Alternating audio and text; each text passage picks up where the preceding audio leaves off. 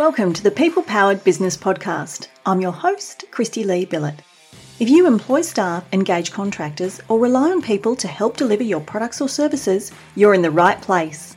Join us each week as we dive in to uncover what makes people tick, learn the best strategies and tactics to build an amazing team, and most importantly, discover how you, the business owner or leader, can unleash the power of your people to help create the successful business you deserve.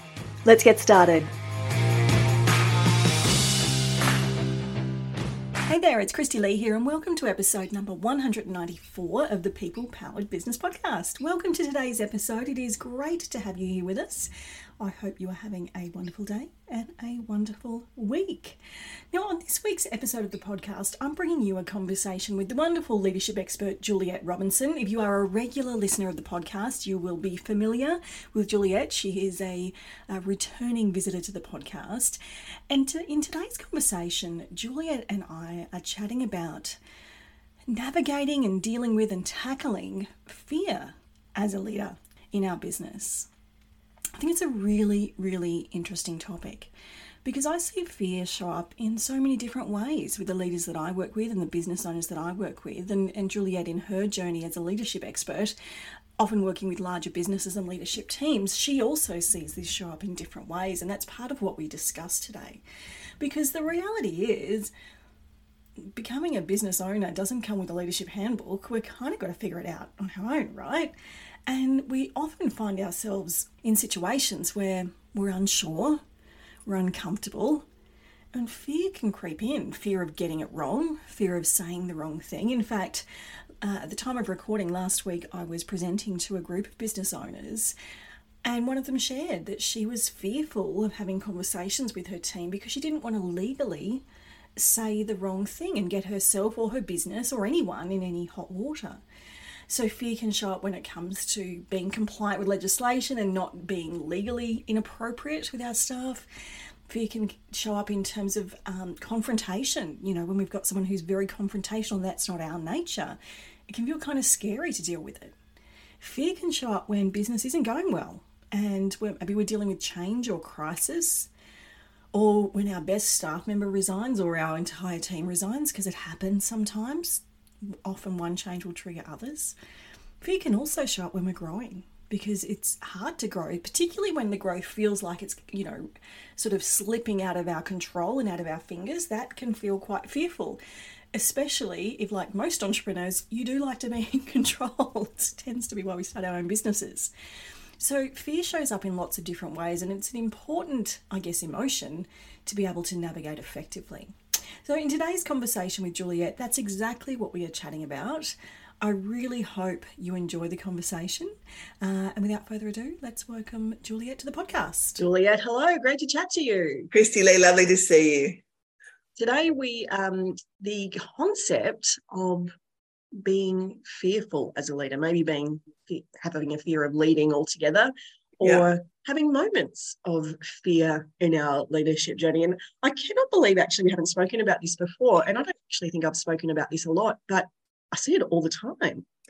I know. I, I, think it's interesting, isn't it? I agree because I feel like that too. And it seems like such an obvious thing to talk about, but we actually haven't. So I'm mm. glad that we are now. And I think this, because it does have such a big impact on how we lead, and how our teams respond to us as leaders. Mm.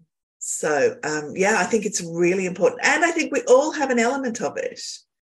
Um, you know, I think I, so too. Yeah, I think mm. all, even the most confident people have moments of fear in totally. their leadership.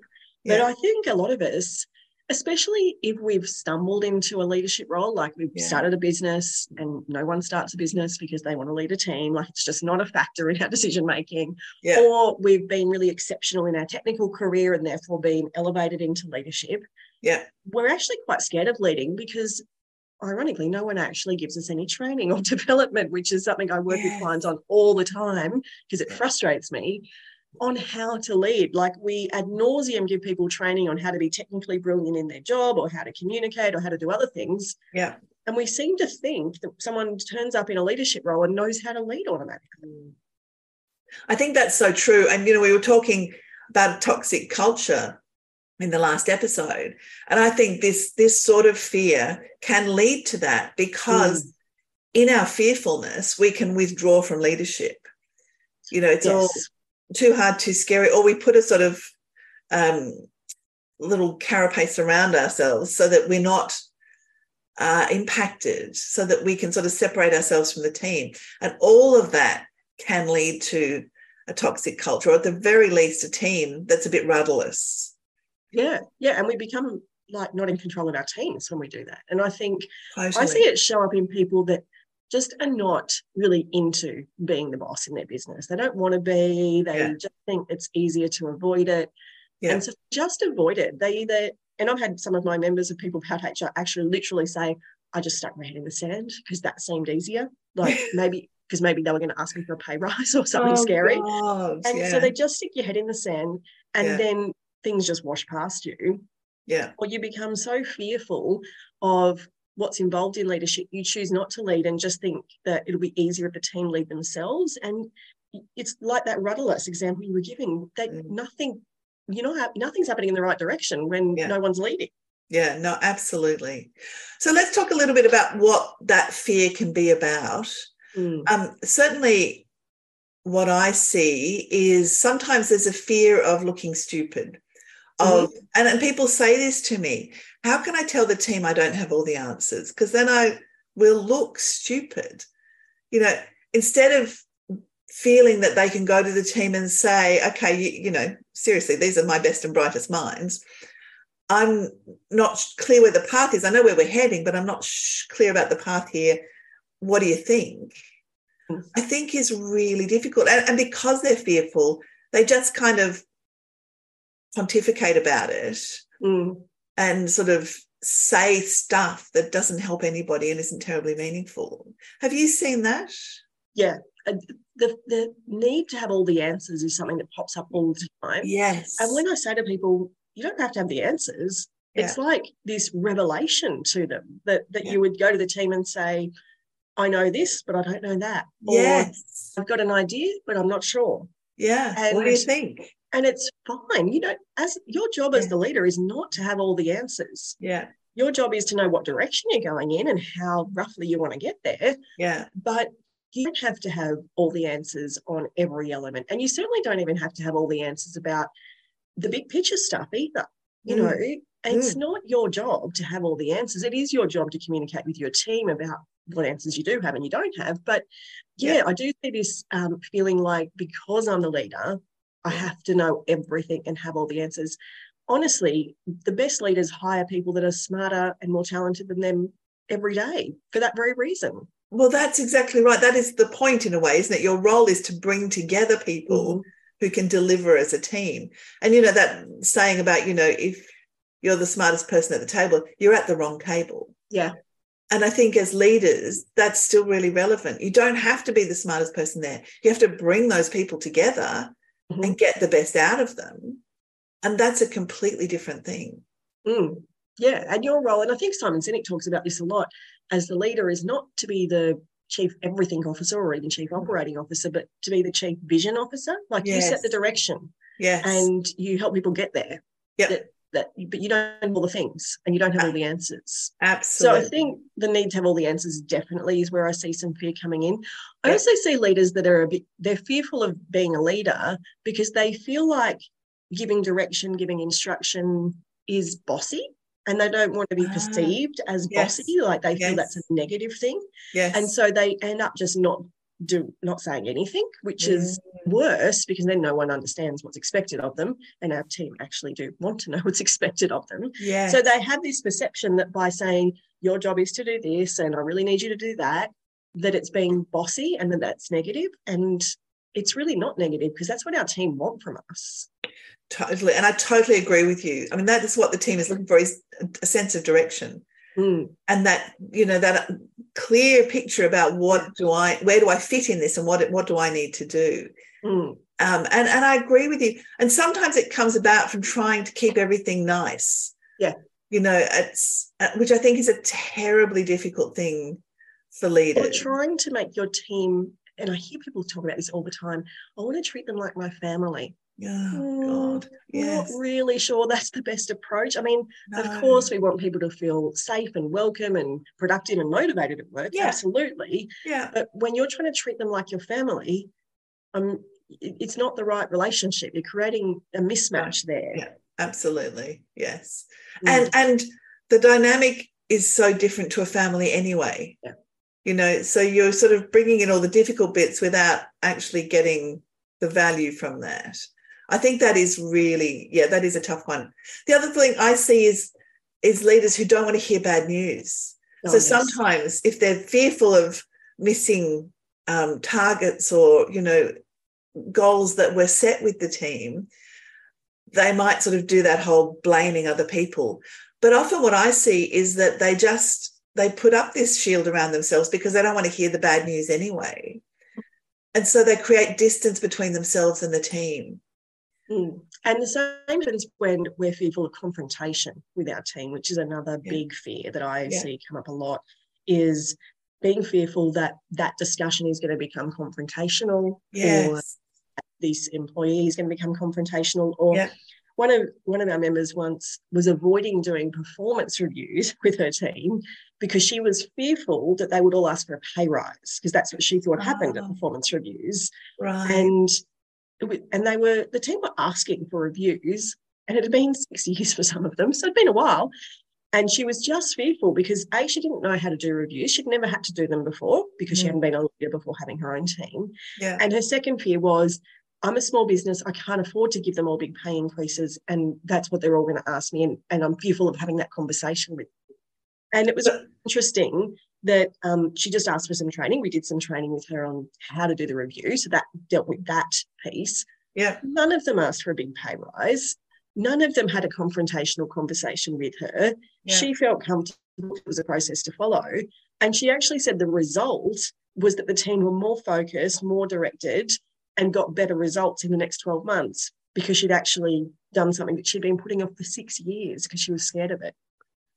gosh and because they felt seen and heard finally Yeah. Yeah. yeah And she had a good team. They'd be loyal teams. There was lots of positives. Yeah. But this fear was holding her back from Yes. doing one piece of leadership. So can the fear can often not be broad brush across everything, but just one thing that we know we should be doing that we don't do. Yeah, it's fascinating, isn't it? And I think also leadership, particularly in small business, can be really lonely.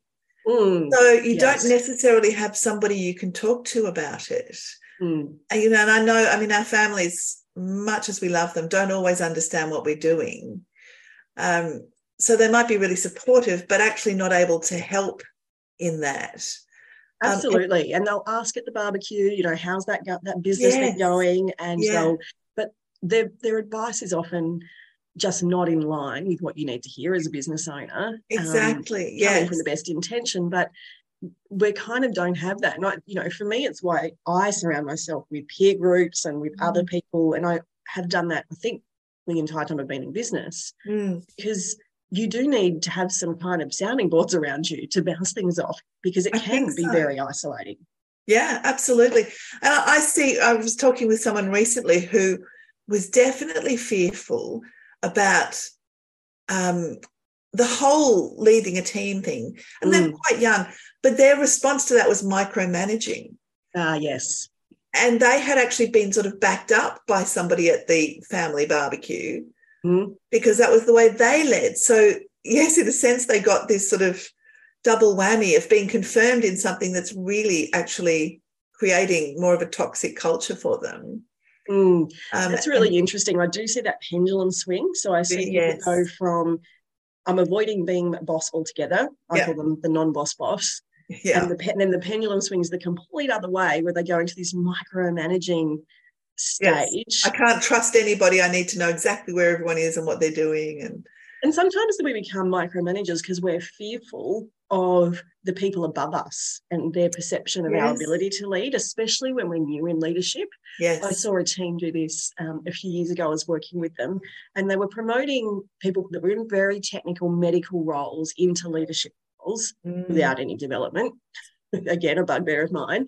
And so this person got promoted into this role and she'd applied and she was excited and she was technically one of their best people. She was so brilliant. But she was so scared of leading mm. and so scared of how her boss, who was a very good leader, would perceive her leading mm. that she she did. She went from micromanaging to not leading at all and just completely fell apart. The poor thing, mm. because she was so fearful of getting yeah. it wrong and the perception of those above her. And yes and not feeling able to talk about that with anybody mm-hmm. presumably not the people above her mm-hmm. And you can't talk to the people below you because you don't you know you're the leader you're supposed to be leading. Yeah. Yep. yeah it's a it's such a trap isn't it? And then we get into our heads too much. Mm. and i think that's where we need to engage in either participating in peer groups with other people who are in similar environments to us, whether it's other small business owners or other leaders in certain uh, industries, mm. or getting coaches and mentors. And yes. I think we don't do enough of that. Yeah, um, totally getting agree. Yeah. actual real support from people who know what they're doing, like pick a mentor that's you know from the right space. But yeah. getting coaching and mentoring, if nothing else, but to have a sounding board so that you don't feel like you're going crazy. Mm-hmm is massively valuable to be able to just contact someone and say, I'm thinking this. What do you think? Mm. Am I on the right track? What have I missed here? Yeah. Um, I think can be one of the most valuable investments you make in yourself as a leader. And I think the challenge again comes back to fear that fear of being seen as weak mm-hmm. because I need somebody to tell me how to lead. And it's not that at all. But I do think, again, that fear holds people back. I, I know a number of people I've worked with over the years who would have loved to have got a coach to help them, yeah. But felt that that was a sign of weakness and that they weren't being a true leader because they should know how to do this. And and I think that's the problem, isn't it? When we're leading people, we feel like, well, I'm a person, I should know how to lead people. It's mm. not like training dogs or bird jumpers or something. You know, I should know how to do this. Yeah, um, and I think one of the biggest challenges when you become a leader is that not everyone's like you. So yes. you know how to lead someone who is like you, you can have a team of people who are not like you. Yes. And really getting to, you know, there's a lot of work in understanding different personality mm-hmm. styles, different value sets, different behaviors, yeah. and leading everyone differently that is um, part of that mix as well. I think so. And also just understanding enough about yourself that you can get a bit vulnerable and say, yes. I don't know everything. I'm not sure what I'm doing, you know, that sort of stuff. I think building that self awareness so that it is okay to be a bit open. And to acknowledge that there's, we're all, we've all got strengths and weaknesses, and that includes in our leadership yes. skills. Yeah. And to acknowledge that, okay, that style isn't my natural default. I need to really work hard on that, or I need yeah. to concentrate on actually doing that. Um, it is incredible. You've got to, and I think you've got to have a very supportive leadership network around you, you know, both within your business and outside to help with that sense of mm. being vulnerable and yeah. being willing to, you know, know where your strengths and weaknesses are. Yes. Um, and sometimes it just comes with experience. There is that. That's the joy of yeah. getting older, isn't it? Yeah.